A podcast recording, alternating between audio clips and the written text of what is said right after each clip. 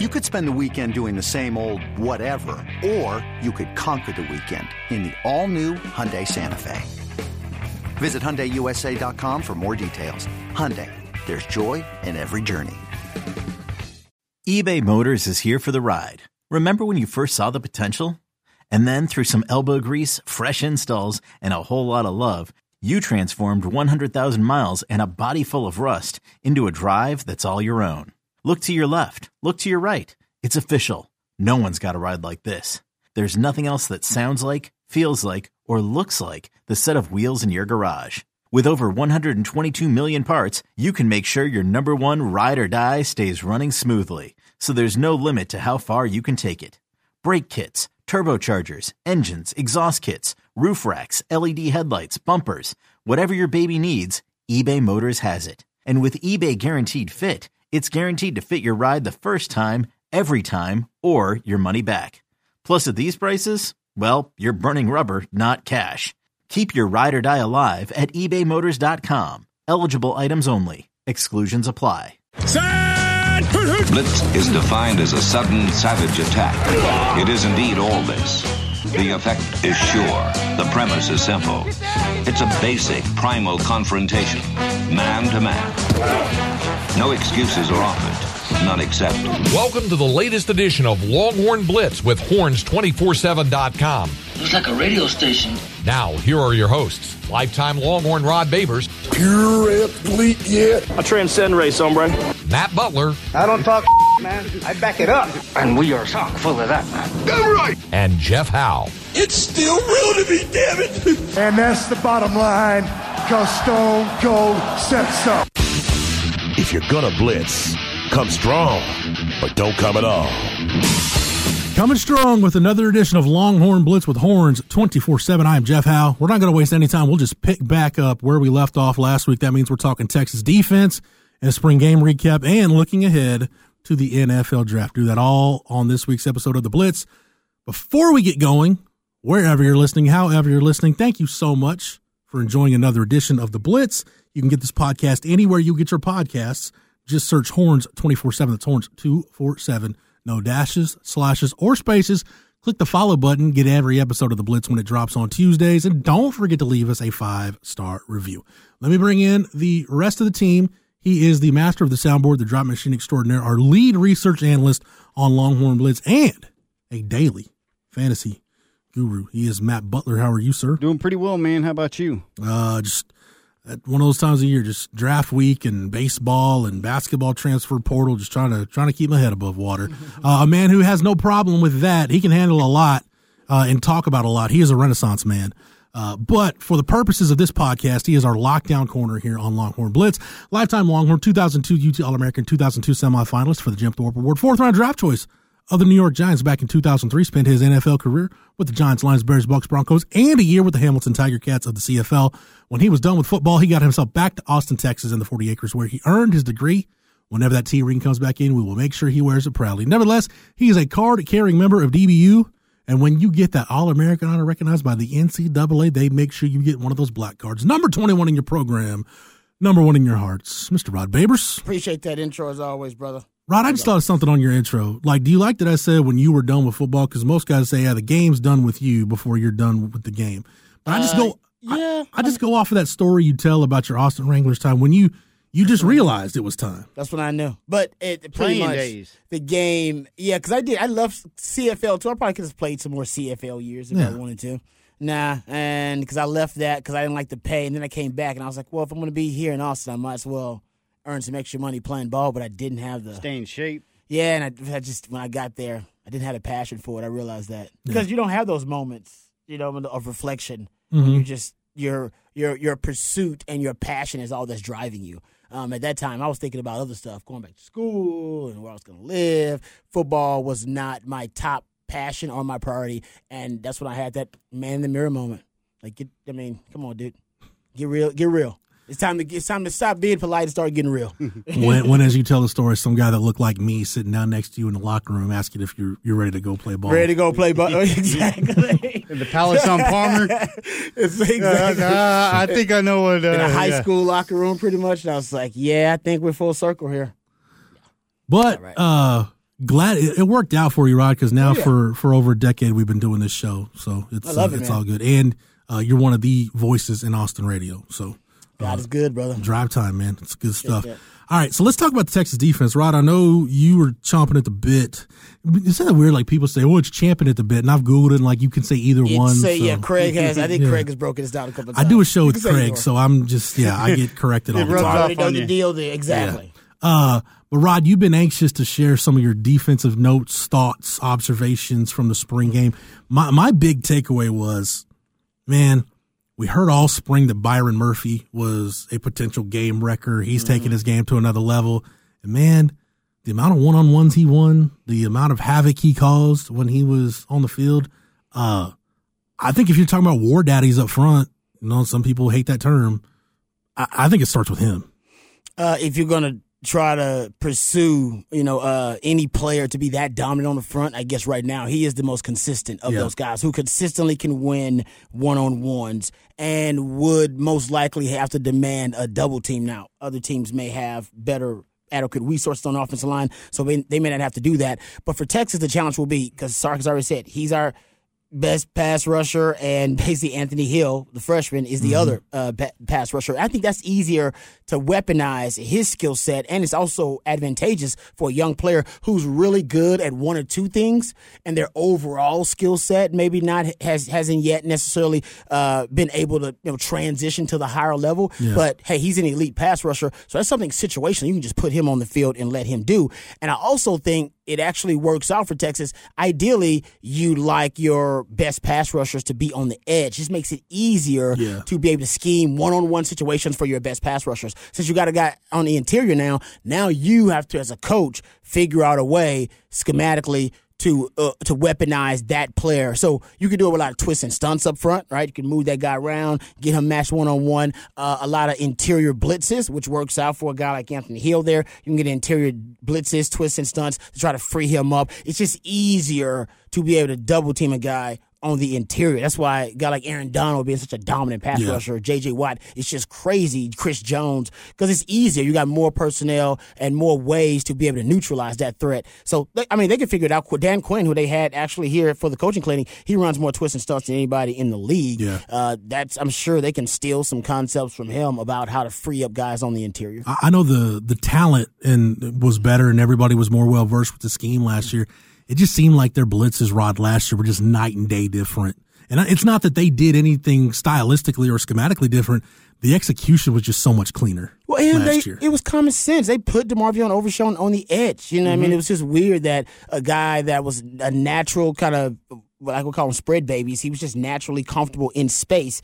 And then, and of course, he had to play off-ball linebacker, so yes, he's got to operate, you know, within the box, pretty much within a phone booth, but they should have tried to do more things to put him in space, and they finally did. They put him on the edge, and he was great. He actually had a twenty-five percent uh, pressure rate last year. That's higher than any other linebackers that are going to be drafted in the top two rounds, I guarantee you, because mm-hmm. he was just really, really good at it. Atop the, the, the key line, the, the top linebackers, or prospects, I should say. Mm-hmm. Um, but I think if they do that now with Anthony Hill, it'll also help. So, I mean, sometimes a guy like Overshown, man, don't try to if it's if he's a fork, don't try to turn him into a spoon. You know what I mean? Let him be a fork. Yeah, that's you good. Know what I'm saying? Yeah, and in those true pass sets, his number, because I remember we brought it up, he, him and a, one of the other T C U guys were elite, like top of the nation mm-hmm. when you looked at the Big twelve. That's why they had, it wasn't your traditional pass rushers. They were both linebackers. And when I pulled up the numbers from last year, now this is a tiny, tiny sample, and it's sort of similar to the way Jahdae Barron two years ago had a tiny mm-hmm. sample, but you extrapolate. Could see, but you could see it. You know who's ahead of, De, of DeMarvion Overshown in only his forty-two uh, D-line snaps, and it was thirteen true pass sets? David Benda.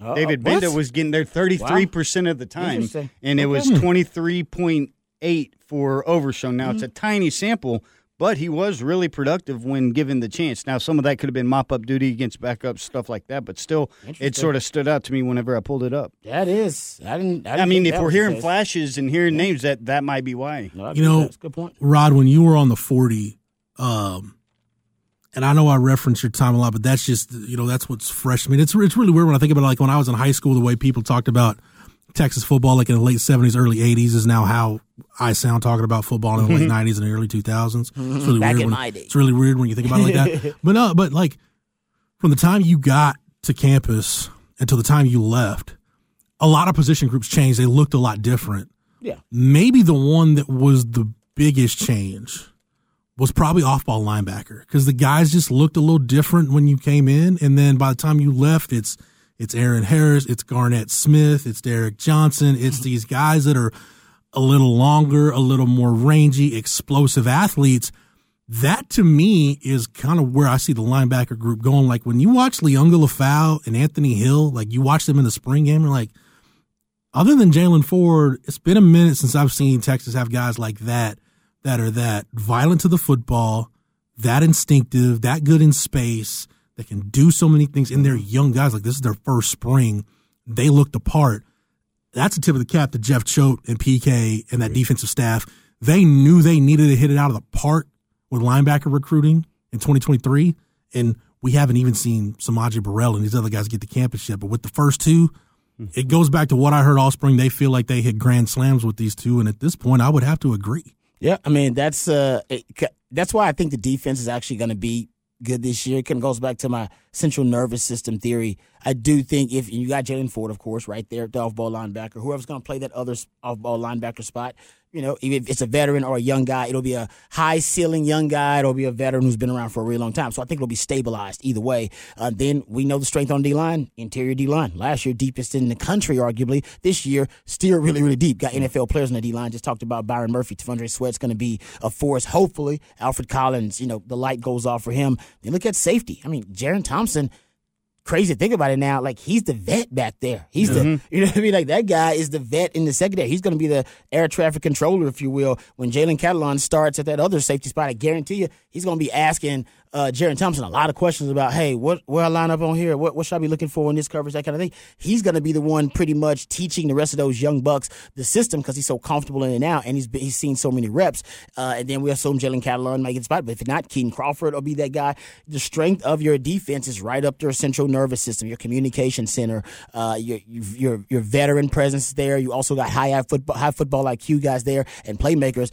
Every time Texas has had a really good defense, central nervous system has been really stable. One thing that I thought was interesting, uh, and Jerrin Thompson mentioned this. By the way, anytime you mention the players, anytime you hear the players mention a guy named Bug, they're talking about Jerrin Thompson. They call him Bug. So, oh, nice. Yeah. Bug like Thompson. That. Anytime Bug. You hear Bug mentioned, they're talking about Jerrin Thompson. Yeah, that's a nice nugget uh, there. But one thing, one thing nice Jerrin Thompson name. mentioned that I thought was really interesting, and I don't know, maybe it's not that big a deal, Rod. You tell me. And I, anytime we're talking D Bs, I yield the floor to you. Uh, He was asked about boundary safety, field safety during one of the availabilities, and he said, well, they really don't, you know, P K and, and Blake Gideon, they don't focus on, and Terry Joseph too, since he's the defensive pass game coordinator, they don't really focus on who's the boundary safety, who's the field safety in spring ball. They just call it left safety, right safety, mm-hmm. presumably, hey, we just want our three or four best options, and then yep. based on matchups or whatever, you're both capable of playing field or boundary, however we need you to play. I just thought that was a little bit, a little bit interesting. Yeah, I think there probably was more. Uh, they probably were a little bit more rigid with that. Maybe when they first came in, you know, this is a team that wants position flexibility. I mean, mm-hmm. they you can yeah. tell they like guys. They cross train players, you know, at different positions. They've tried to experiment. They like their defensive backs to be guys who switch from corner to safety. Uh, so I do think now with guys having a more com- a more comfort, obviously, and familiarity with the system, and obviously it helps in terms of game planning too. If you are so rigid mm-hmm. where, you know, you have to have guys playing boundary and field all the time, um, there are ways to expose that, to actually uh, be able to expose that trend mm-hmm. uh, and that weakness. So the more flexible your guys are, the more p- position fluidity you have, mm-hmm. the tougher it's going to be for offenses to try to, uh, you know, to try to decipher exactly what the rules are that bind the structural integrity of your defense and then how to violate those rules. Yeah. If your guys are flexible, it's hard to figure out, damn, what's the, what's the rule? Like, Yep. Is the rule on the boundary when you know when the strength is this side? Is he on the boundary side? Like, what's mm-hmm. the rule? You can't figure out the rules if the guys are constantly moving around. The yeah. pieces are constantly and moving. You're breaking tendencies of what yeah. say is the norm across the yep. country. And then if you think about, you know, I mean, the Big twelve isn't as hurry up as it's been in years past, but still, just that little bit of time, the hesitation to have to identify and then mm-hmm. line up on one side or the other. This way, there isn't that wasted, you know, five half of a second to flip sides if you need to make sure you're on the wide side of of the field always yeah. and going back and forth. Instead, you're just diagnosing the play you're already. Switching responsibilities going, oh, yeah. man, all right, you take that responsibility, I'll take the other side. It's exactly. Okay. Yeah. And then also, since uh, y'all brought up and opened with Byron Murphy, I pulled up some numbers that sort of stood out. If you look across the country of interior linemen, D linemen, in true pass sets, Byron Murphy was fourth in, when you have a minimum of at least two hundred twenty-five pass rush snaps, Byron Murphy was fourth in the country in win percentage. It was twenty-nine point six percent of the time, which is an insanely high number. And you see a guy like Keondre Coburn was down at twenty-second, but if you look at even his P F F grade was also in the top twelve for Byron Murphy. But winning at a twenty-nine point six percent rate from the inside is insanely high, and doing that the fourth best in the country, that, that's why you're sort of going to be building everything around that. It's dude. Just so compact and low to the ground. Yeah. I mean, that's hard to get every low pad play, level on that guy. Mm-hmm. Every set of downs, you can almost expect him to get there. You know, one if he's winning that matchup, there's one play where he's causing havoc. Oh no, they're going to have. I mean, most teams are going to have to devote at least a man and a half, if not a true double team, then at least. You know, your center shades gets a gets a hand on them, something mm-hmm. like that. So like, that's that's a like win. For context, Jalen Carter, who's like consensus, oh, like yeah. out of Georgia, the top guy, he was down at fourteenth in the country. Now he's probably seen more double teams across the board, but he was winning at a twenty-four point five percent rate. Murphy's at twenty-nine point six. To your point about his body type, Rod, like you go out to practice and you just watch Bo Davis, like they're doing, you know. Either either hand placement stuff or, or B G O drills whenever I watch the defensive lineman. That's Ball pretty much all off. They do. Mm-hmm. And you watch Byron Murphy, just his B G O, you're like, all right, that looks different. Yeah. Like he's just so, like you said, he's mm-hmm. compact, but that just like the hip torque and the explosion, everything you talk about, a guy firing off the ball, like he, he really, and that's what part of ball get off of, you think first step. No, pad level's a really big part oh, of that. Huge part. And because it's probably leverage. Bigger than the first step. Yeah, yeah. it's really, it's really hard. When you've got a guy that's that explosive that can play that low, it's really hard to beat him one-on-one, if not damn near impossible. That's yeah, some guys can get away with getting a little high on the edge because you're working more in space. Yeah. There's no room for a high pad level in the interior D-line or interior line play, period. Yeah. Like that low, that low pad, low, lowest low man wins. Low, yeah. Lowest man that, wins. That's we why like that. We always were marveling at Puna Ford and his immediate impact in the N F L, mm-hmm. but when you look at his measurables, he's so small and stout with the longest body. It was like E-Honda out there. Like he's able to get low. I like that. Push people straight E-Honda. Out, you know? That's pretty good. I like that. Nice. Is that the move like in the Super Nintendo? You just push like the Y button over and over, make him do the arm thing. Yep, one hundred percent for sure. I love me some Street Fighter, uh, uh, but no, I, I like Byron Murphy. Tevondre Sweat is, you know, he we've seen him win at times. To me, Sweat's more. He wins a different way. Yeah, he wins with just mass because he's so damn big that I think a lot of his is just kind of brute force. Yeah. Um, but yeah, I mean, he still has his his skill set. Still is a.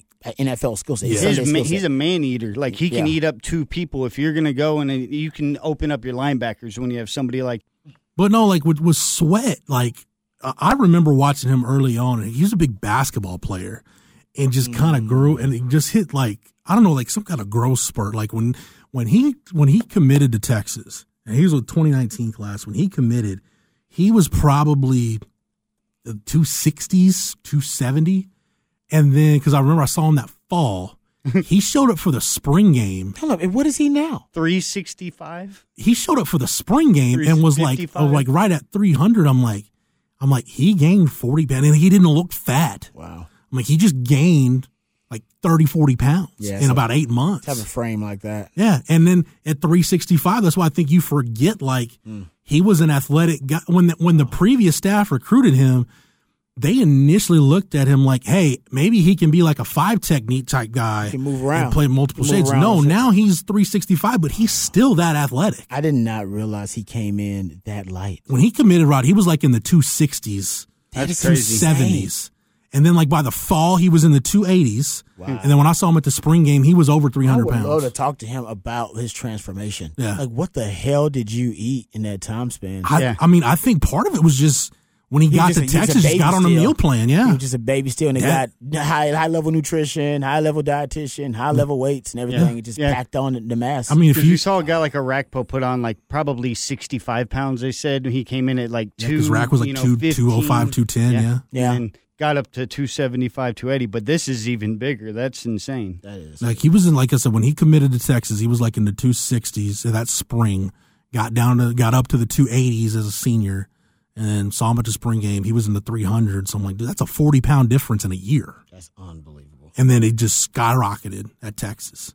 He said, Rod, I think he started to was starting to get that grown man body, some of that baby fat they talk about, mm-hmm. and then just. It well, just took N F L off. Guy, N F L coaches and scouts gonna love that. Yeah. I mean, they love stories like that. You know they what? Love you, stories of late bloomers. Your guy Corey Redding's body did that too, because I think people forget. Like Corey Redding was, was a deep, was, he was like, an outside linebacker. Yeah, actually, when he first yeah. came in, mm-hmm. he really was like he mm-hmm. was considered. He, they, it, he really did. It, it was a different era of football, but I could see that if he was in a, a on a more a, a more modern age of football, that they probably would have tried to move him around the front, just mm-hmm. kind of be a guy that could play on the outside, guy that could play inside, guy that could do everything, but. Man, he just came in. They just packed on the pounds. He went from outside linebacker to edge. Thought he was going to stay at edge. That's where he was at Texas. Got to the league into D tackle. Yeah. Like, C-Red was what? Like, he was in the three tens? Yeah, but C-Red was so long. And, yeah. I mean, yeah, C-Red was probably what, six four, six five, six. He was, so, he was huge. Sweat's man. Like six four. Yeah, and he's so, long. Got, so maybe yeah. it's the same same kind of deal. You got that kind of body, man. C-Red, you can just put on the weight. But he was still athletic as hell. I mean, I still remember when he first got here.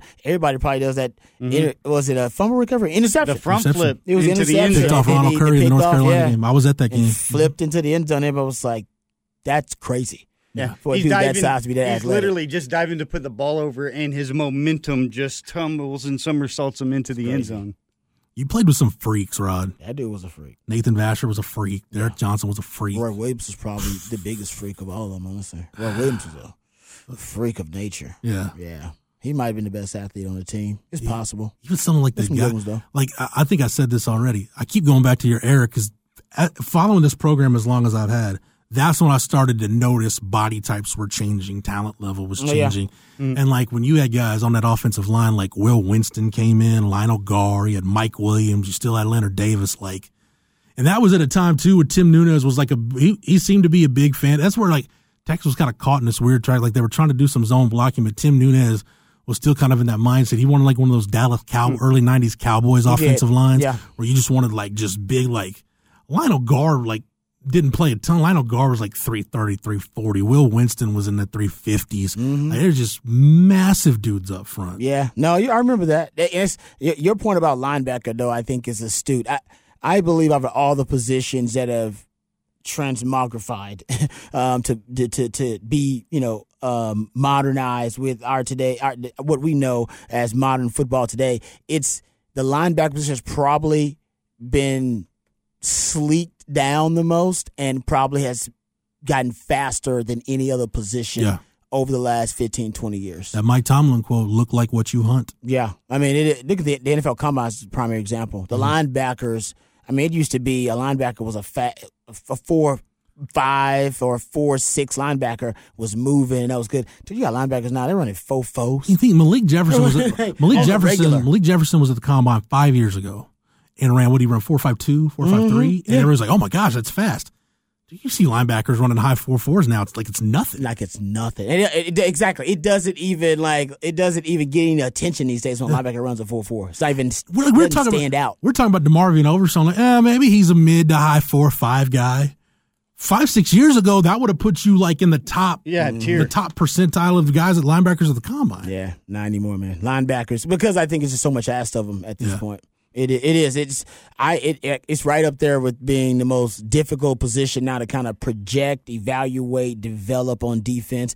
I think most of those guys are going to be kind of projects that they end up at the you know obviously playing a little errand, but they end up at the N F L level being a high level off ball linebacker. I think they start off because the lower levels are all proliferating the spread offense. Mm-hmm. You don't find them naturally like you used to. To me, off ball linebacker and offensive tackle are very similar, just from the standpoint of you either have to recruit a stud that's ready to go day one at that position, or you got to find you a Jaylon Ford where it's like, all right, give me give me a couple years, yeah, and and, and I think this guy will be something. As long as he's got these tools, yeah. I'm good. As mm-hmm. I find those tools, I can work with everything. Yeah, like offensive tackle, you recruit you're recruiting tools. Yeah, like we we see no, it would have been probably back in your day, Rod, maybe up to about ten, fifteen years ago, it would have been unthinkable for a program like Texas to say, hey, we'll recruit this. Uh, this converted tight end or this guy that might have played tackle for a year, we'll recruit him to play tackle because he's got length. He's two ninety right now. We can bulk him up, and he can be an athletic three thirty mm-hmm. at tackle. Like that would have been unthinkable. Now you coaches have no compunction about doing that now. Yeah. Now you're right about that. That's a good point.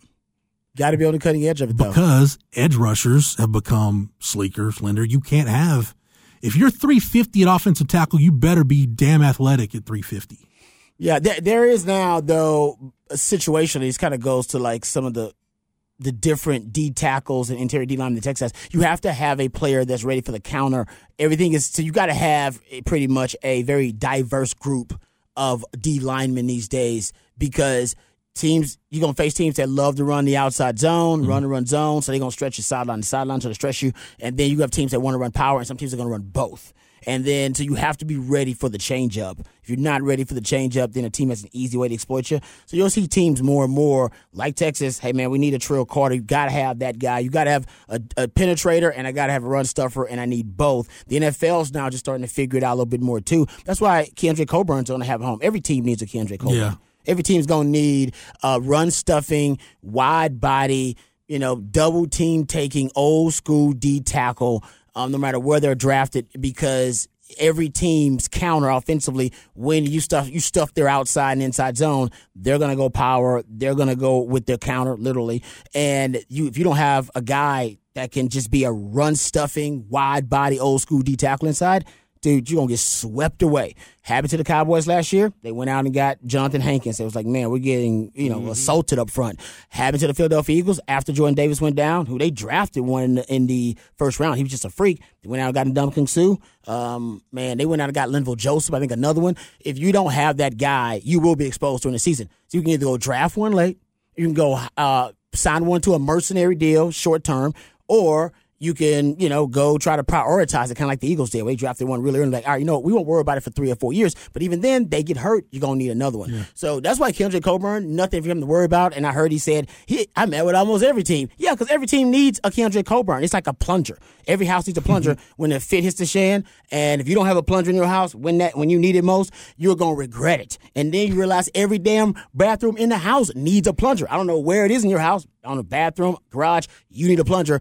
That's the wide-body, old-school D-tackle. Everybody thought for a while they didn't need one. They were trying to hide them in the corner. Mm-hmm. Now you need one, and everybody's going to have to have one. That's why Coburn is going to be good in this draft. And, and, not going to be drafted high, but he's going to be good in this draft. But those those guys are t- traditionally they, they're cheap because they're they are they're day three guys. Easily. They're undrafted free agents. Yeah, I look at it, it's it was the gift and the curse for Malcolm Brown being a first-round pick. Mm-hmm. Because he was really productive. He was productive from the Patriots from day one. Yes, helped him win a couple Super Bowls. Got a free agent deal with the Saints. Mm-hmm. Went to Jacksonville, or you know Charlie Strong was on that Jacksonville staff. But as a first round pick, Rod, you know with you know your rights and the C B A and the wage scale, Malcolm Brown's out of the league because he just got too expensive. Pretty yep. much. You got, is it old, why, why would you pay an old, aging D tackle like that? Cowboys don't want to do it. They signed Hankins to a one-year deal. The Ndamukong Suh can only get mercenary deals yeah. now. That's how it's going to be for those old-school uh, the Cowboys tried to get tackles. Gerald McCoy on one of those mercenary deals yeah, a couple exactly. years ago, then he got hurt. Yeah. So they don't want to invest in that because they figure, man, I don't want to spend a ton of money on a plunger. Yeah. All right? I just, you know what, it's a plunger. So I'll just, just get I mean, one every. I'll get the cheapest one I can get. It wears out. I'll go get another one. And some teams decide, no, no, no, this is actually – pivotal to our, you know, structural integrity of our defense. We need one of these guys. The Eagles got to prioritize. But when you get a freak like Jordan Davis, it's a little bit different. Like he's well, like he's like the kid from Georgia. Are you saying that, Are you saying every now and then? Like that. They do everything. You're saying every now and then when you're at Lowe's or Home Depot, like you don't need the two ninety-nine plunger. Like, hey, I got splurge and get the get the twenty dollar plunger. Yeah, why would you want to get a twenty dollar? Yeah, exactly. It's like, got a nice decoration on it. Yeah, I guess when you live in Westlake, you got a really nice bathroom. Yeah. Like, you hey, probably buy brown, the brown the brown handle with the little rubber thing that works just fine. Yeah. Exactly. Yeah. So I think that's why I compare to a plunger, because nobody really wants to spend a ton of money on one, but you desperately need it. Well, and then while we're talking about that position, like we're seeing that same situation. It's happened in the past to what linebackers are, but also right now with Bijan and running backs. And like, you know, with mm-hmm. Bijan being what he is, and it's the same thing that I've heard and seen people talk about. I mean, Travis Kelce's led the N F L in receiving yards if you just compile up the last five years. He's split outside, and like a lot of these other modern-day tight ends, more than half the time. Like, they need to be branded as wide receivers. Bijan is such a good outside receiver that, I mean, if I were him, I would be making like the Anthony Davis stance and saying, I'm not a center. I'm a guy that plays on the wing. Like, he's like, no, I'm an all-purpose weapon. Don't pigeonhole me in to being a running back that's going to be devalued. I'm a player that's able to go on the outside, be a receiver, be an all-purpose weapon, and get paid the way that, say, a wide receiver gets paid. Because, like, you're basically pigeonholing these guys like what you did with D tackles, say, if you don't have pass rush ability. And that's the one thing that you see Coburn actually last year in college was a top twenty guy in pass rush win rate. So it's a way that he maybe he isn't going to get pigeonholed the way that interior D linemen, some linebackers, or running backs are. But if you're one of those running backs that has a skill set that can catch the ball like a McCaffrey, you shouldn't be labeled into that one block that's devalued as standard running backs because you aren't one of those guys, and you're going to get paid way, way less than you should be, even though you're as much or even more valuable of a weapon to your team. And that can happen if you have a pass rushing D tackle these days. I, I think I see what you're saying, Matt. I think more to Rod's point, though, when when I think about what Rod's talking about, and we'll talk about the draft. I do want to, there's one more thing I want to talk about related to the Texas defense. Uh, what Rod's talking about, I think about some guys like Texas that have been like this. We're seeing more positionless football, but if you have a, a very specialized skill set mm-hmm. like a Hassan Ridgeway, where yep. you're just you're one of those mm-hmm. you know big run stuff and defensive tackles, like Andrew Beck. That's a skill set that's not widely available anymore. Mm-hmm. So when you get one of those guys, yep. you're going to hang on to them for a while. You're going to be able to carve out a niche yep. for yourself in the league. That's, well, and that's why the, the wider arching labels where we talk about devalued positions, if you were really looking at the nuance, some of these guys that are clumped into that group don't necessarily fit it, but then unfortunately for them, they get paid that way. It's yeah. almost like their representation needs to be like, no, I'm an all-purpose weapon. I'm not a running back. Brendan Schooler is a perfect example, though. Like, it, it, different franchises value different things. Like, exactly. people say, oh, well, you can't you can't allocate you know roster spots to just special teams players. Well, Bill Belichick still wants to. Mm-hmm. Yeah. And that's why Brendan Schooler, I know I say it a lot, man, but don't tell me you guys didn't have the same thought. When you saw Schooler sign with the Patriots, I was like, dude, that makes perfect sense. Yeah, it did yeah, make perfect sense. sense. Yeah. And then him giving Bill Belichick a game ball that he recovered was hilarious. Belichick's like, I just need a guy who's physical, fast, doesn't mind throwing his body around. A little bit, guy maybe got a little screw loose. Yeah, yeah give I me mean, this kid from Texas. He's had Matthew Slater there for like a decade. That, that guy makes a Pro Bowl every year. I mean, Larry Izzo. You go back to Belichick yep. when he was with the Giants. They had Renee Thompson. I mean, he had Benny Thompson in Cleveland. Belichick's always had one of those guys. Yeah, it was does. just mm-hmm. like regarded. Rod, you you know those guys. Like, mm-hmm. he's the best special teams player in the league. Well, what does that mean? I don't know, but he's on every punt coverage, kick coverage, kick return, punt return. Oh, he's doing, I forgot the. Yeah, he's on the hands re- team. That'll probably be Rojo. I mean, Rojo will become that guy for some team. Yeah, and the then I mean he's mm-hmm. a guy that breaks early those molds all the time. Before he becomes a starting running yeah. back or contends to be one, yeah. he'll he'll be the special teams uh, guy. But Texas defense, I want to stick with this. Rod, go back to the secondary real quick when we That's talk up. about the field and boundary stuff. Uh, if you watch it last year, you see enough of it, and I saw enough of it. Just kind of guys working different positions in mm-hmm. the spring. Other than Ryan Watts, we know he's a boundary corner. We know he is a boundary corner. He, Even the corners, like I've seen, you see Austin Jordan, he can play, he's played field, he's played boundary, hell, he's played at the star position. Terrence Brooks, Terrence has, played Brooks has played both. Mm-hmm. Uh, I think Gavin Holmes can play both and can play nickel. Just well, they need lot. to have a, a contingency plan. Yeah. Last year when Ryan Watts went down, there was a noticeable difference in the coverage, and they had to change things up yeah. you know, a ton. I think he missed to try the whole to protect secondary. that boundary corner a little bit more. They don't want to protect the boundary corner. Right. The thing about Ryan Watts is, and he, he's damn good at it. I'm not hating on him at all. He's awesome. Uh, but they don't give him a lot of help. So he's a lot of times his version of their match quarters, or when they go man-to-man, they shade coverage usually the other way, formationally to the strength or to help out that field side. Right. So, and he does a great job of initially disrupting the wide receiver. I think Kiss, and this is where he's going to improve this year, I'm sure of it, the trouble comes with him is when he's got to flip his hips once they're into the route progression yeah. downfield. But a lot of times, hell, if he can disrupt the wide receiver enough and reroute the guy, the quarterback's already through his progression. He's like, no, nah, mm-hmm. I gotta get I gotta get through my progression. I ain't got time. He's off Unless you're it. the primary read and they're featuring you and that's it. I don't really have time to go to, yeah. to, to focus on you and only you. So that's the beauty of it. And I think that's what the coaches want to do. The I, what I think the challenge is this year, because last year I think just uh, just guesstimating, probably fifteen to twenty percent man to man. They played a ton of basically match quarters cover four matchup zone, um, just pattern matching, basically a zone that ends up deteriorating into a man coverage depending yep. on where the receivers declare in their route combinations. So that's basically what it is. They played a ton of that. They want to play more. That's the Gary Patterson's influence, though. Mm-hmm. Now, I don't know if Gary Pat because Gary Patterson was doing that with T C U, and mm-hmm. that was kind of his, one of his conceptual signatures, and Texas played a lot of that. I think they want to play more of it, but they also want to play more man-to-man, but they want to play more bump and run.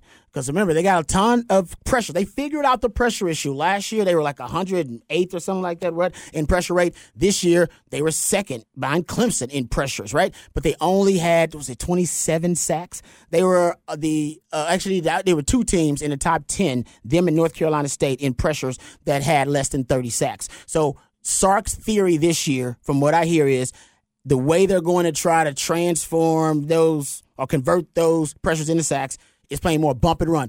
Take away the low-hanging fruit on the route tree. Take away the quick game. Force the quarterback into a deeper progression or a deeper into his progression. Hold on to the ball a little bit in Texas. I guess, theoretically, guys will be able to get home. That's mm-hmm. what they want to do. But to do that, you got to play bump and run on the field side, too, yeah. which is, I ain't gonna lie, that's tough. I can tell you right now, mm-hmm. guys have two-way goals. They have tons of ways to set you up. There's a lot of field to work with, so you need a bad mofo out there and somebody you can trust is going to play bump and run on the field side. I think they want to do that situationally and when the formation you know, is appropriate. Yeah. I think they want to do that. Uh, they just don't necessarily trust any of those corners yet to do it. And last year, that was one of their weaknesses is that last year teams were able, when Texas wanted to try to play bump and run, to manipulate them on the field side, mostly with bunch formations and mostly with a lot of kind of uh, motion and stuff like that to try to disfigure their bump yeah. and run. And that's why uh, I think that's probably one of the reasons why you didn't see a young guy like Terrence Brooks more in the bowl game, mm. a guy like Deshaun Jamison who's seen more of that stuff. Uh, I don't know that Terrence Brooks was ready to handle some of the bunch formations because Washington, Washington ran a lot of bunch formations. Oh, yeah.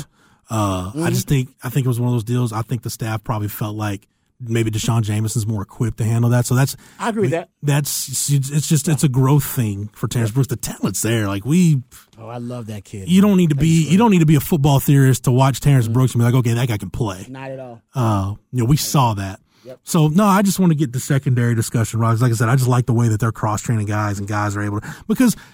It's it's it's like the, it's like cross training on the offensive line. To me, the offensive line and the secondary like that are very similar. Mm-hmm. If Ryan Watts goes down, I don't necessarily want to put my backup field corner in there. I want the flexibility to let Terrence Brooks go, or my second boundary corner. I want Terrence Brooks to go play the boundary because I can trust Gavin Holmes to go play the field. You want to be able to put your best eleven out there no matter what the situation. Or I might be forced to do Or I could have else. Maybe Gavin Holmes is better at the star, or Austin Jordan's better at the star. Now I can go have Jahdae Barron play the field. You're a problem solver if you're a coach, yeah. right? So you want to give yourself more solutions, try to solve that problem. That's what position flexibility does, or cross-training guys does. So I think in the secondary, honestly, I think Terrence Brooks is going to win the job. I do think he has a – what I basically – if I if I was just evaluating the corners from what I've seen, Terrence Brooks has the ability – to he's has the ability to execute a perfect rep. It's not a lot of D Bs can do that. He did it in the spring game. Mm-hmm. Remember the bump and run uh, play he had on a deep ball against Xavier Worthy? I believe he was on. Yeah. The, I believe he was on the boundary side, if I'm not mistaken. On that, he one. might have been. I have to go back and look. I know the throw run. You're talking about though. And then he ends up uh, being able to pin Xavier Worthy to the sideline. Uh, he utilizes the look and lean that by, uh, Coach Dwayne Nikita used to always say: if you can be able to keep the receiver in phase, look back for the football, and feel the receiver. Did that. It was a marvelous. Almost a perfect rep that I would use in training tape for D Bs. He had another in the bowl game that he should have got. Actually, wasn't a perfect rep because he should have picked it off. Um, and on that kind of comeback route deep downfield, he's I, I've seen him execute damn near perfect reps just in a little sample size. Yeah. And I know it's in him to have more of those. I that's, that's why I say I think he has a higher ceiling than a lot of the other corners. And I know his footwork is naturally ingrained because his dad's kind of a, the footwork coach anyway. So he doesn't have to worry about the footwork and wasted moves. That's why those perfect reps are possible. Doesn't have a lot of wasted movement with his feet. So I love me some Terrence Brooks. I think he's going to win the job. Jahdae Barron, man, that guy should be an all Big twelve defender next year. And if he's mm-hmm. not, I'd be disappointed. Yeah. Nobody believes their film study and preparation as much as Jahdae Barron. You can tell watching him. He has he's no hesitation. He reminds me of like Nasty Nate in that regard. Come guys, Keondre yep. was like that. Yeah. Some, and it, they get beat sometimes because the double moves, and you can you can use kind of hesitation routes, burst routes against them. I get that, but for the most part, man, those guys, they have so much faith in their film study, they just jump it. And it's not really. It seems like they're jumping it, but they're really not. Yeah. They just see the the keys that those they screen, see on those film screens study, in the T C U screens, game, and they just yeah. he just has no no fear. There's yeah. no fear. I'm going. I'm going, baby. And, trust. and Robbie didn't operate like that. I had that little fear, like, hey, man, what if they run that hitch and go on your boy? What if they run the slant and go? So I was always there, but I, there were times I remember, damn, I know this is going to be a double slant. They always run double slant on third and long, especially on this side of the field. Like, I know I, my football investigative skills are adding up. I'm seeing the clues. Yeah. I'm reading the clues in the pre-snap, and I'm right there, and I know it, and yet I let him run the double slant, and I just I had a good tackle right there. I was right on top of him. It's like, damn it, Robbie. If you'd have believed your film study, Nasty Nate takes that to the house. Yeah. Jahdae Barron is that guy. Yeah. He's going to take it to the house. He believes it. That's that's what I love about Jahdae Barron's game, man. So I can't wait to watch him more, and I can't wait to watch Jalen Catalon out there. He's he's also a football investigator, speaking of the term. That guy, he, he deciphers and reads clues as well as anybody out there on a football field. That's why his size really not even a big deal. Yeah. That, you know, he plays so much bigger than his size. You know what else I like about Jahdae Barron that I always like throwing in there when I can? What? He's a Matt Rule guy.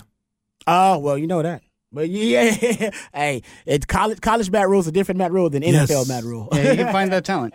Yeah, and when you look at the guys, like you said, Jahdae Barron, I mean, he was so elite when we first saw him, and then he continued last year, his coverage numbers across the board. But as a team, since you brought up the increased amount of man and how they want to play man more, if you yeah. look at just coverage snaps, the players that got at least one hundred coverage snaps, year one for – Uh, for Sark, he ended up having, it was tw- only person that had more than twelve percent of their snaps in man was Jahdae Barron at seventeen. It all, the other eleven were twelve percent or less. That bumped up to last year. You had all twelve guys that had more than one hundred coverage snaps. It, they all played man between fourteen to twenty-five percent of the time. Hmm. And if you look at overall just as a team, if you add up the amount of coverage snaps of guys, when you take those guys that all had one hundred coverage snaps, went from twenty-six fifty-six to thirty-six sixteen, almost a thousand more coverage snaps. Are those D Bs or just uh, all, uh, all defenders? Counting also, defenders? Yeah, okay. Just defenders. Okay, yeah, yeah. Your linemen yeah. too, and uh, but it's a rate going up of over thirty-six yeah. percent more man. And last they want to play year. more. Than they did the year before. Yeah. So you see it's substantially growing, and then the amount of times,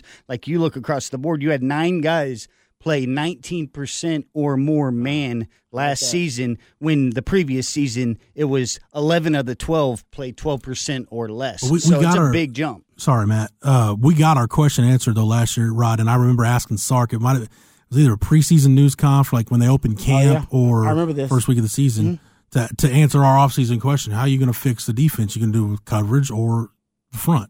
Mm, pressure or coverage, which one? And Sark said basically, yeah, it's going to be coverage. It's going to be coverage, which actually, you know, the, the coverage wasn't great last year.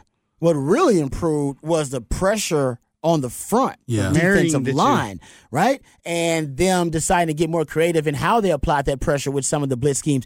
Actually, in coverage, that's where Texas was most susceptible. Right. Right, was in coverage. So I think there's so much room for even more growth on defense, mm-hmm. actually. Because mm-hmm. now the coverage actually improves with the pressure now coming.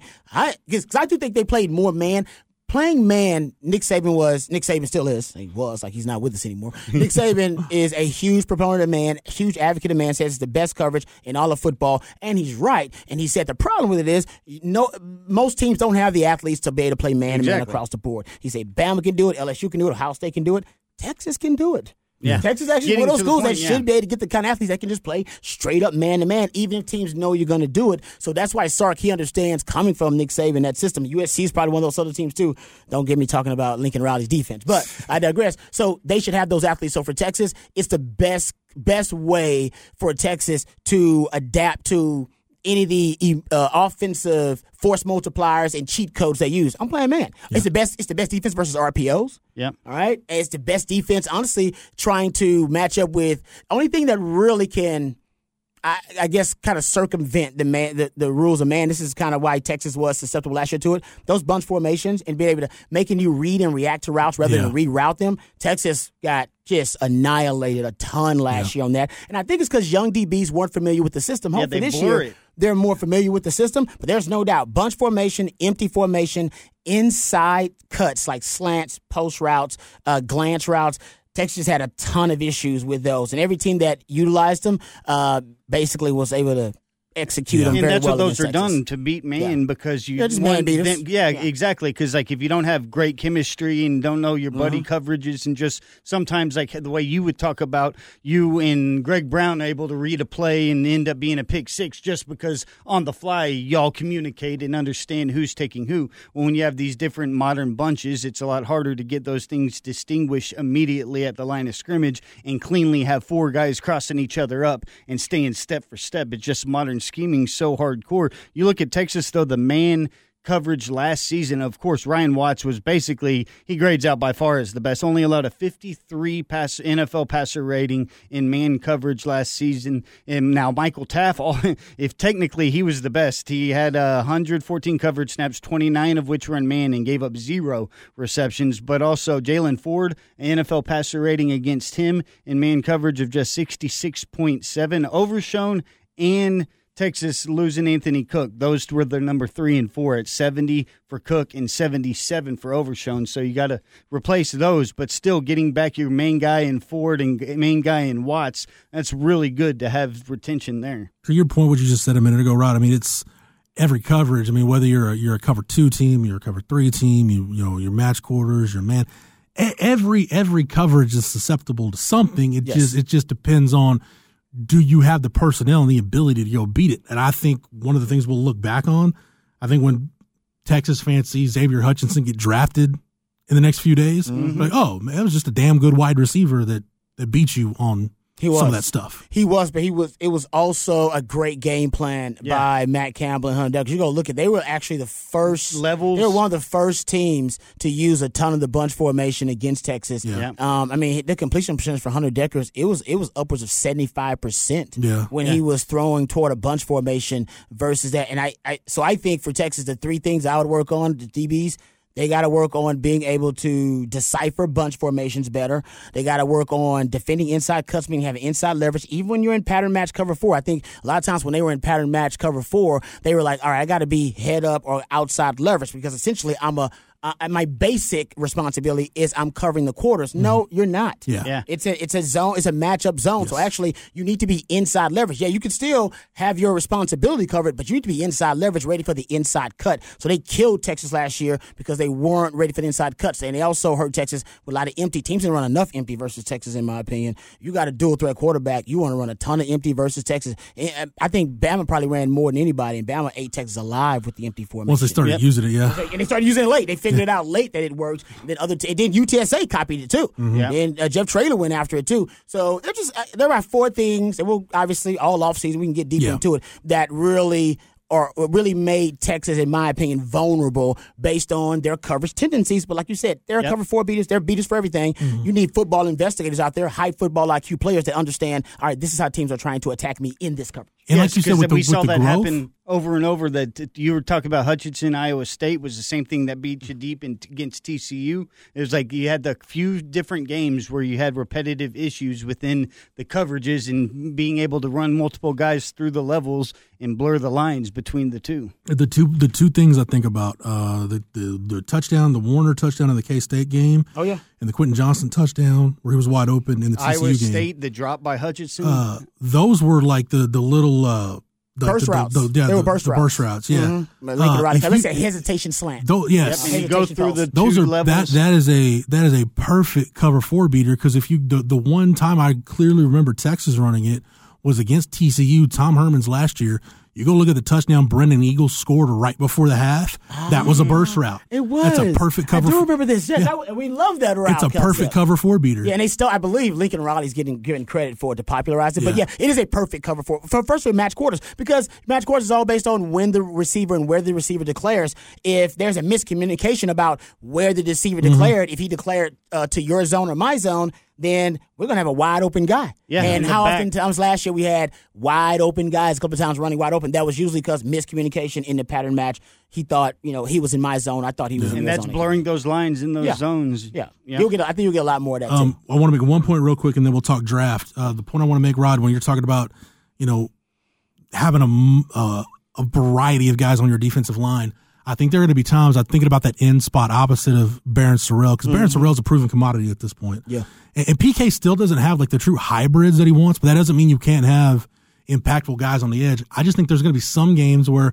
it's more to your advantage to use a guy like like an Ethan Burke, who's a better pass rusher than it seems like those other guys are. That's fair.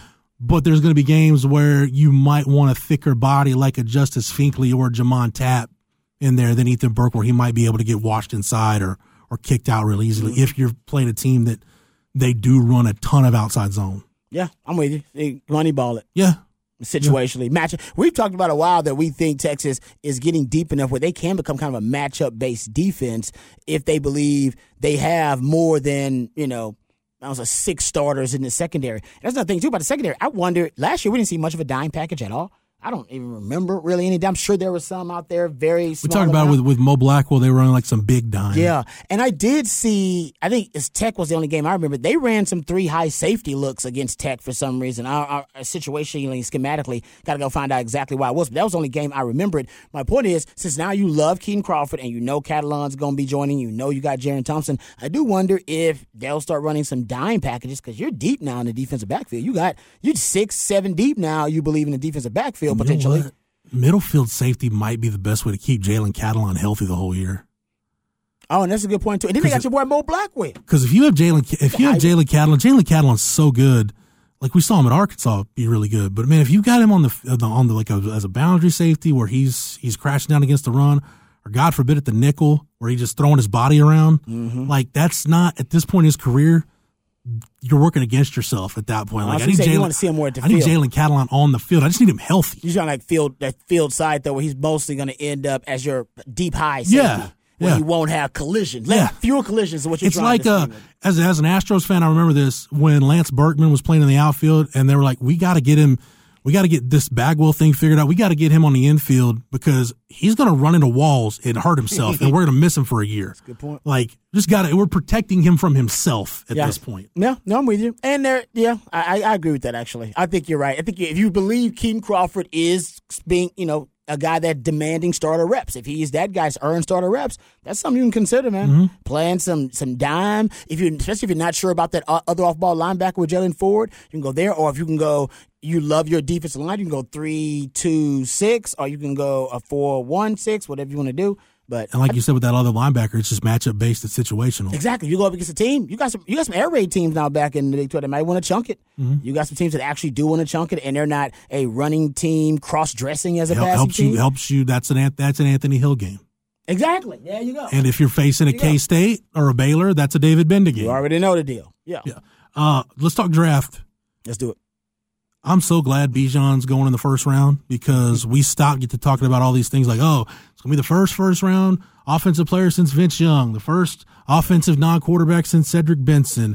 By the way, Matt and I had to look this up before the show started. First Big twelve running back to go in the first round since Adrian Peterson. That's unbelievable. Yeah, just wild really to think is. about. And the Big twelve's produced running backs. Well, uh, it makes that makes sense. First of all, the devaluation of the running back position, so fewer getting drafted with those premium picks really high in the first round. But also, the Big twelve, you know, because of its air raid influence, really became a passing league for mm-hmm. a long time. Some people still think it is. It ain't. Um, but then it came back passing for a while, so you didn't have – you had running back by committees everywhere. You didn't really have workhorse backs as much mm-hmm. as you get. So yeah. that makes sense.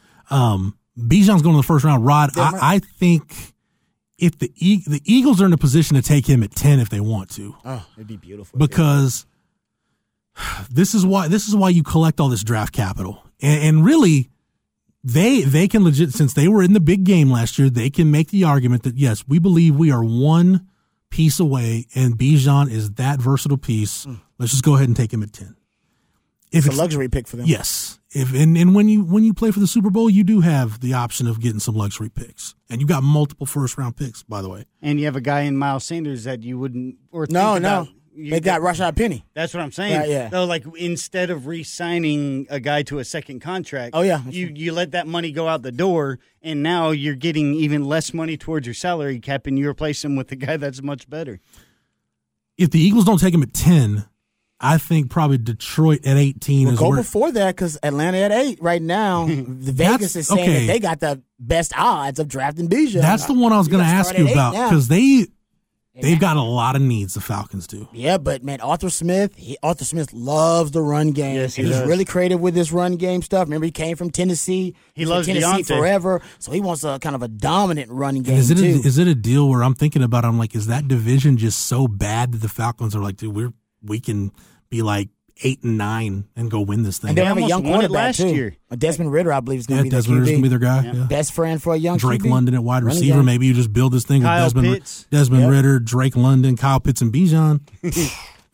So those They'll are all like butts in the seats. Ma- it makes yeah. more sense now that I'm tickets. talking it out than it does on the surface. Well, and yeah. I mean, I, I remember as a freshman, I was like, some team's going to trade. When Bijan was a freshman, I was like, some team's going to trade up and get this guy in the top ten. He's that freakish of a like he can step in and maybe be.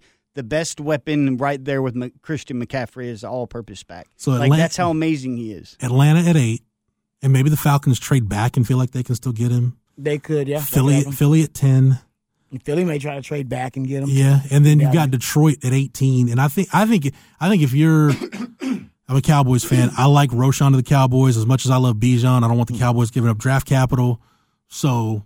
If, or if the Cowboys wanted to trade up, Buffalo's one of those teams that's been tied to Bijan forever. If mm-hmm. they wanted to trade up, yeah. uh, Philly, and they want to use their second pick to try to trade up, I think you got to get ahead of Detroit at eighteen. Yeah, he won't be there. Yeah, the Cowboys, they want him. They got they got to trade up. It's like all these Jim. Cowboys fans are like, oh, what, uh, dude, take him at twenty-six. I'm like, guys, he ain't going to be there at twenty-six. Yeah, if you're Buffalo, you got to trade up to get him. Um, yeah, so most people believe at this point Bijan's going to end up being drafted somewhere in the lottery, if you will, of the N F L draft.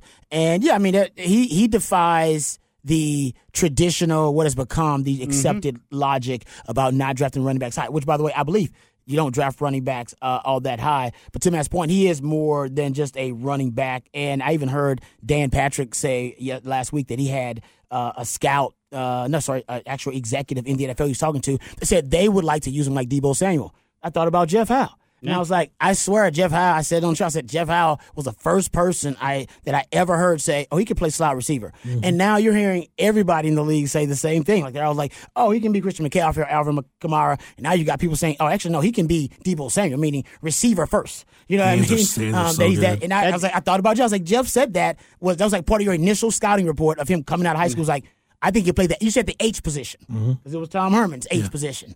And you said he could play it, and that is the true value. You know, in our society, if you want, like, uh, say you want a cell phone, people think cell phones are expensive. They're actually not. Cell phones are really, really cheap. If you want just a cell phone, well, if you want a smartphone, they're really expensive because they have all the smart capabilities, and you can go online. You know, you can run your damn life through a smartphone. Through a cell phone, you can make calls, you can make texts. Most providers these days don't even charge you for calls and texts. They charge you for data. Yeah. That's Bijan. The, the, the running back position has been devalued because it's just calls and texts. Mm-hmm. That's a regular running back. Bijan is a smart back. Mm-hmm. All right, he's smart, capable. He can get online. Like that. That's why you pay more for that guy. So I would break my rule if I was Philly or if I was Atlanta. Or I would break the rule about running back just for Bijan. It, it probably will come back and bite you, and if, it, it probably will. I think you should you should only draft Bijan if you're it's a luxury pick for you. Yes. There are like four or five teams. It's a luxury pick for them, and the Eagles are probably that primary pick. But like I said, I told my wife this when we got married. At forty years old, I got married for the first time. I never believed in marriage. I still can shoot all types of holes through y'all's modern westernized version of marriage and what it means. It's a fifty-fifty shot at being successful. But I told her, I said, I believe in you. Like you. I'm marrying you. I, you are who I believe in. I don't necessarily believe in the institution. I don't necessarily believe in drafting running backs really high. I do believe in Bijan.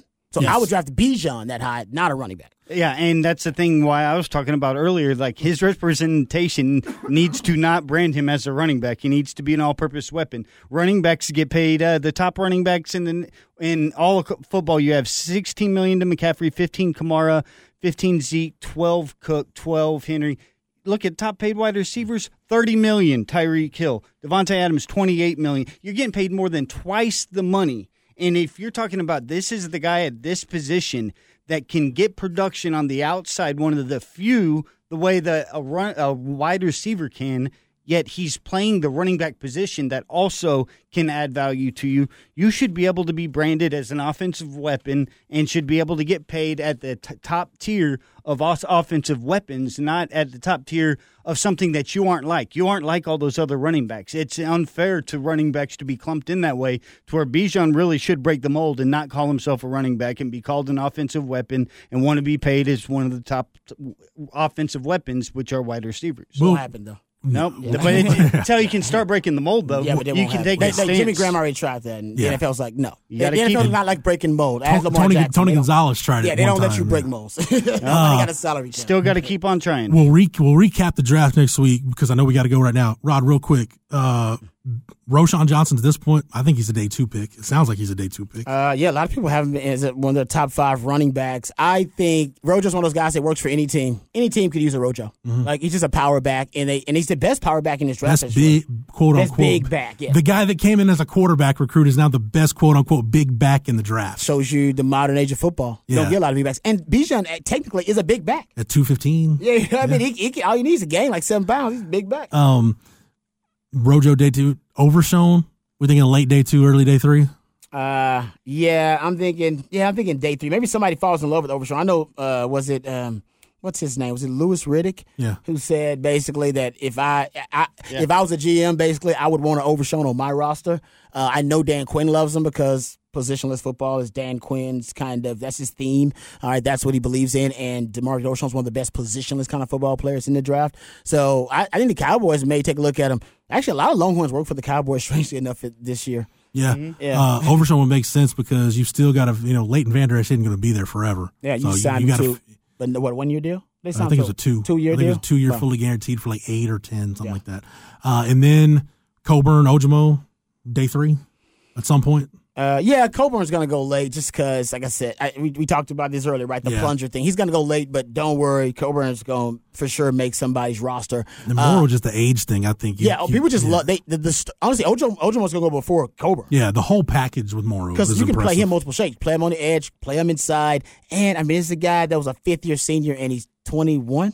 He was yeah, twenty-one. It's crazy. He yeah. was like sixteen when he enrolled or something. How the hell does that happen? He was seventeen when he enrolled at Texas. He didn't turn eighteen until right before the eighteen season started. He ended up being here five years, and is just twenty-one when he leaves? That's that is that's so N F L teams love stories like yeah. that. And he had a full year of college when he was seventeen. That's crazy. Yeah, that is crazy. This episode is brought to you by Progressive Insurance. Whether you love true crime or comedy, celebrity interviews or news, you call the shots on what's in your podcast queue. And guess what? Now you can call them on your auto insurance, too, with the Name Your Price tool from Progressive. It works just the way it sounds. You tell Progressive how much you want to pay for car insurance, and they'll show you coverage options that fit your budget.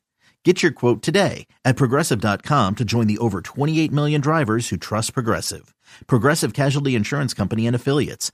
Price and coverage match limited by state law. All right, uh, that's going to do it for this week's show. We'll uh, recap it next week and keep talking about Longhorn football. We got the whole offseason to talk about it now, so we'll uh, we'll keep it rolling. Matt, thanks for everything, man. You're more than welcome. Rod, we appreciate the time and the knowledge. Anytime, brother, anytime. For Matt, for Rod, for everybody at the Austin Radio Network and the Horn one oh four point nine, one oh one nine A M twelve sixty. Streaming on the Horn app and at horn f m dot com, where you can get Rod B and Mike Harge each and every weekday on Ball Don't Lie from three to seven. Shameless plug. You can also get myself and Craig Way on Light the Tower from ten to noon. And thanks to Matt, get all of our archives. Our classic interviews and shows are on the Longhorn Blitz SoundCloud page. Yep, just type in Longhorn Blitz. M T V's official Challenge podcast is back for another season. And so are we. I'm Tori Deal. And I'm Anissa Ferreira. The wait is over, guys. All Stars four is finally here. And this season takes it to a whole new level.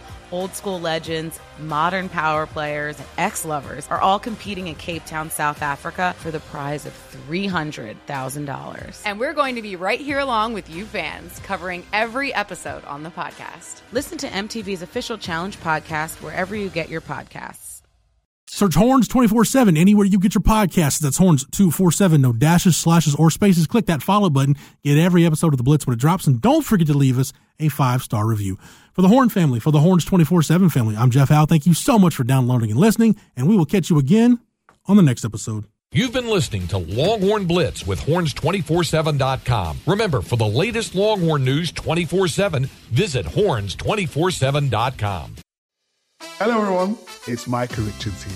You might have seen me on C B S working on their Champions League coverage over the last couple of years. I wanted to tell you about an exciting new podcast that I've been working on. It's called The Rest is Football. It's me, alongside Gary Lineker and Alan Shearer, two absolute legends of the game. The show combines topical debate from the world of soccer along with outrageous tales from our careers. And I mean, outrageous. Just search The Rest is Football wherever you get your podcasts. All the best from Big Meats.